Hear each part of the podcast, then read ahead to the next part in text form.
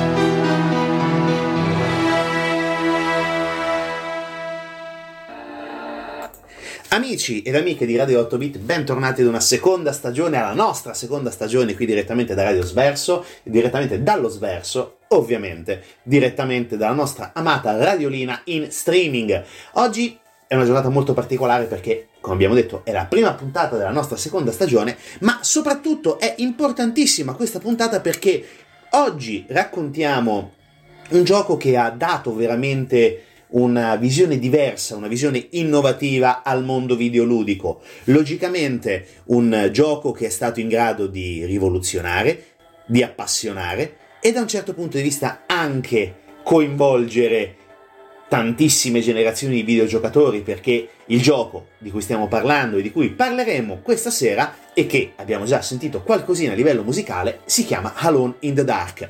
Un gioco meraviglioso, un gioco del 1992 della Infogames dall'idea geniale nel vero senso della parola di Frédéric Reynal, un eh, genio nel vero senso della parola, un visionario che ha permesso appunto la creazione di quello che possiamo tranquillamente definire come il primo survival horror.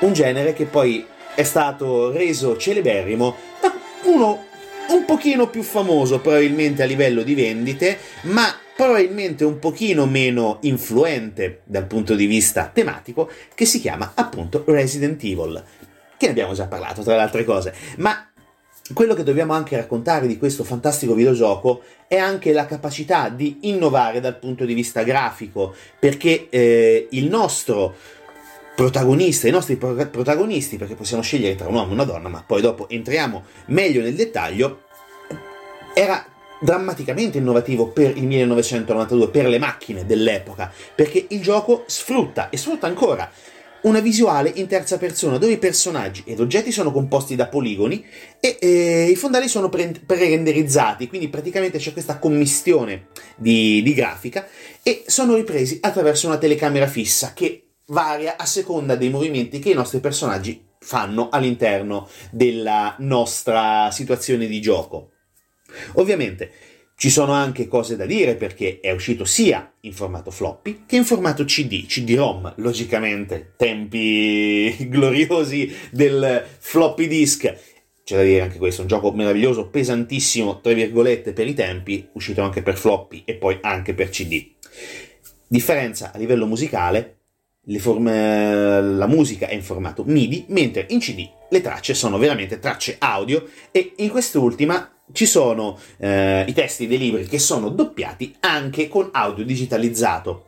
Ma cosa ha di particolare questo gioco, oltre ad essere stato il vero e proprio primo eh, survival horror? È fortemente, fortemente eh, incentrato sulle opere di Lovecraft, Howard Phillips Lovecraft, il genio di Providence, il sognatore di Providence, che viene tra l'altro anche citato nei ringraziamenti, in particolare poi nella biblioteca di Jeremy Hartwood, che poi dopo raccontiamo un po' meglio chi è Jeremy Hartwood, si possono trovare addirittura il Necronomicon e il De Vermis Mysteris, che sono praticamente due eh, pseudo-biblia eh, del, dell'autore di Providence. E poi anche diverse creature che sono all'interno eh, del gioco sono delle vere e proprie descrizioni a livello pixel e a livello grafico dei grandi antichi appunto di Lovecraft. Ma abbiamo parlato come al solito tantissimo, adesso ancora musica da Alone in the Dark e poi ancora con Radio 8 bit.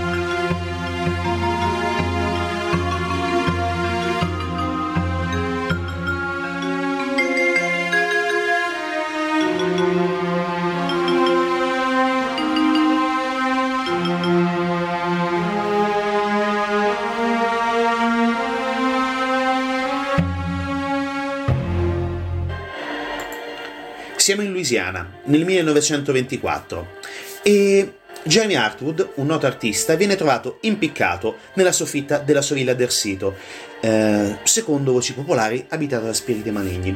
La polizia chiude anche rapidamente il caso che viene eh, derubricato, come abbiamo detto in maniera molto banale, come suicidio. E dopo poco tempo il fatto viene dimenticato da tutti e, eh, ed è qui che noi come giocatori entriamo nella storia, perché possiamo scegliere di interpretare due personaggi differentemente collegati alla storia. Quindi Edward Carmi, che è un investigatore privato ingaggiato dalla proprietaria di un negozio antiquariato per recuperare un prezioso pianoforte, e Emily Hartwood, che è la nipote di Jeremy Hartwood, appunto, che non crede al suicidio di, di suo zio. Succede che una volta entrati nella villa le porte si chiudono misteriosamente dietro il personaggio che scegliamo di interpretare. Proseguono fino all'attico, ma vengono attaccati ovviamente o l'uno o l'altro, da diversi mostri. Quindi il giocatore deve eh, andare all'interno della casa combattendo contro creature e pericoli e quindi deve anche logicamente scampare alle varie situazioni che incontra, ma contemporaneamente anche deve indagare, quindi attraverso libri e documenti, pergamene che sono sparsi in giro. E quindi cosa si arriva a scoprire? Si scopre che la villa è stata costruita da un occultista che si chiama Ezekiel e qui sarà anche abbastanza da ridere perché la pronuncia sarà abbastanza discutibile, Ezekiel Prez, Prezgt, eh sì, perché praticamente eh, facciamo uno spelling che viene più comodo, P-R-E-G-Z-T, eh, quello, praticamente lo chiameremo quello. E ehm, da questo occultista, da quello, tra virgolette, occultista, e Sotto questa casa c'è anche una particolarità estremamente intrigante perché ci sono delle caverne dove venivano eseguiti rituali di ogni tipo, ovviamente magia nera, e tra le altre cose, durante la guerra civile il nostro occultista venne ucciso dai soldati dell'Unione, però il suo spirito è sopravvissuto ed è qui, ed è qui che succede che viene raccolto dai suoi seguaci che lo trasfusero, nel vero senso della parola, in un vecchio albero, dentro alle caverne più remote, in attesa di un essere umano per reincarna- reincarnarsi in maniera completa. Quindi, succede che Jeremy Hartwood si suicidò per impedire che il suo corpo venisse usato come, ospita, come corpo ospitante. E questo era l'obiettivo primario del, dell'occultista. E adesso il nuovo obiettivo sono i nuovi visitatori. Sono Edward oppure Emily. Se il personaggio del giocatore viene ucciso, succede che il corpo viene trascinato in un'area sacrificale e posseduto da questo occultista purtroppo morto, per lui purtroppo morto, e purtroppo anche per noi che faremo una fine abbastanza eh, ingloriosa, diciamo così. E succede, ovviamente, il gioco finisce con la classica immagine di orrori soprannaturali, soprannominali, oh mio dio, soprannaturali, che si scatenano dalla casa e vanno verso il mondo.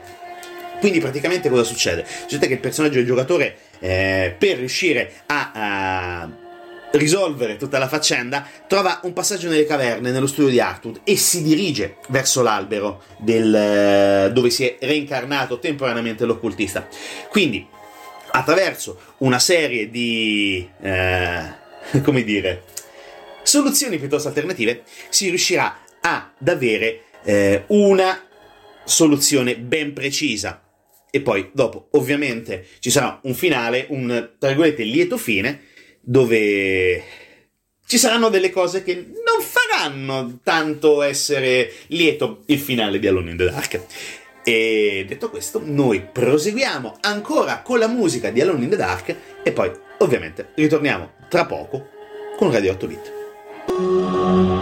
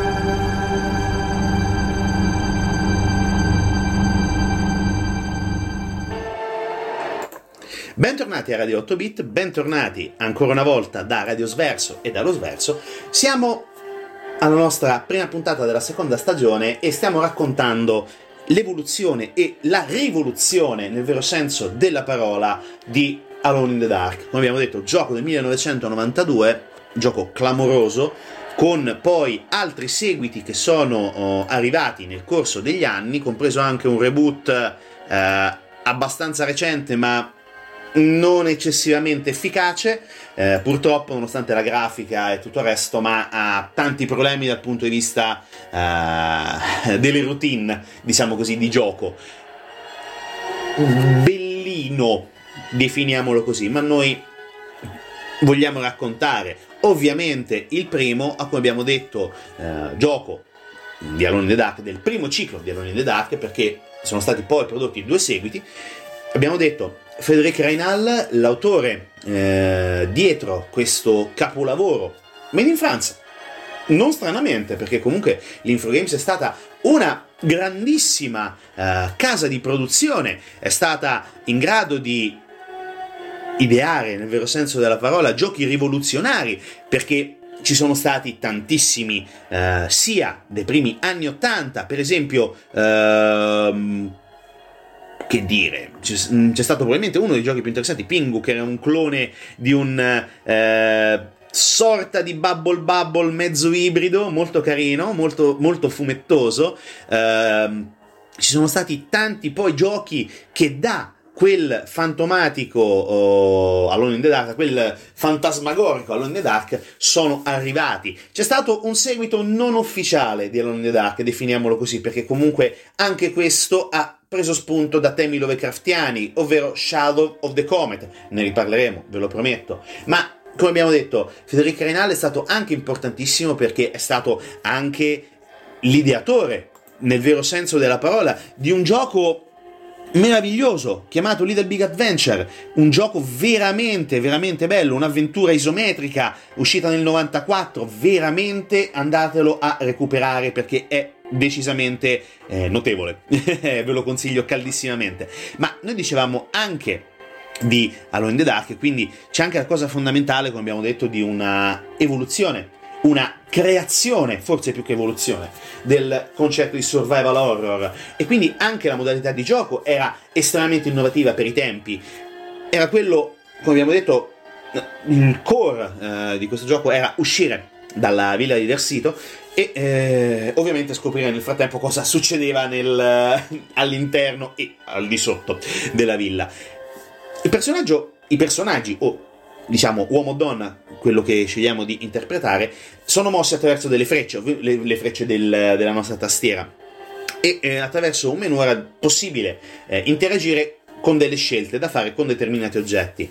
Eh, quattro diverse modalità che erano attivabili attraverso la barra spazio, aprire, cercare, chiudere, spingere, combattere, insomma c'era veramente eh, molta innovazione per quel tempo. Adesso certamente andiamo, ci andiamo a giocare adesso è, eh, può sembrare desueto, certamente, ma tornando a quasi 30 anni fa, dobbiamo anche comprendere l'importanza di un gioco eh, totalmente eh, innovativo e soprattutto capace di unire alla grafica anche una grandissima musica composta da Philippe Vacher, compositore anche lui francese, eh, che ha collaborato attivamente appunto con la Infogames e tra le altre cose ha fatto le musiche per eh, Time Commando, altro grandissimo gioco che secondo me deve essere recuperato, PC e PlayStation, tra le altre cose del 96, e anche ovviamente Shadow of the Comet e anche Little Big Adventure. Quindi possiamo dire che con Reynal facevano decisamente un bel team di geniacci al volante di questa nostra avventura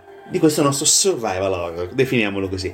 Adesso ancora un pochino di musica, ritorniamo tra poco con uh, i saluti finali e qualche altra simpatica curiosità all'interno di Alone in the Dark. A tra poco con Radio 8 Bit.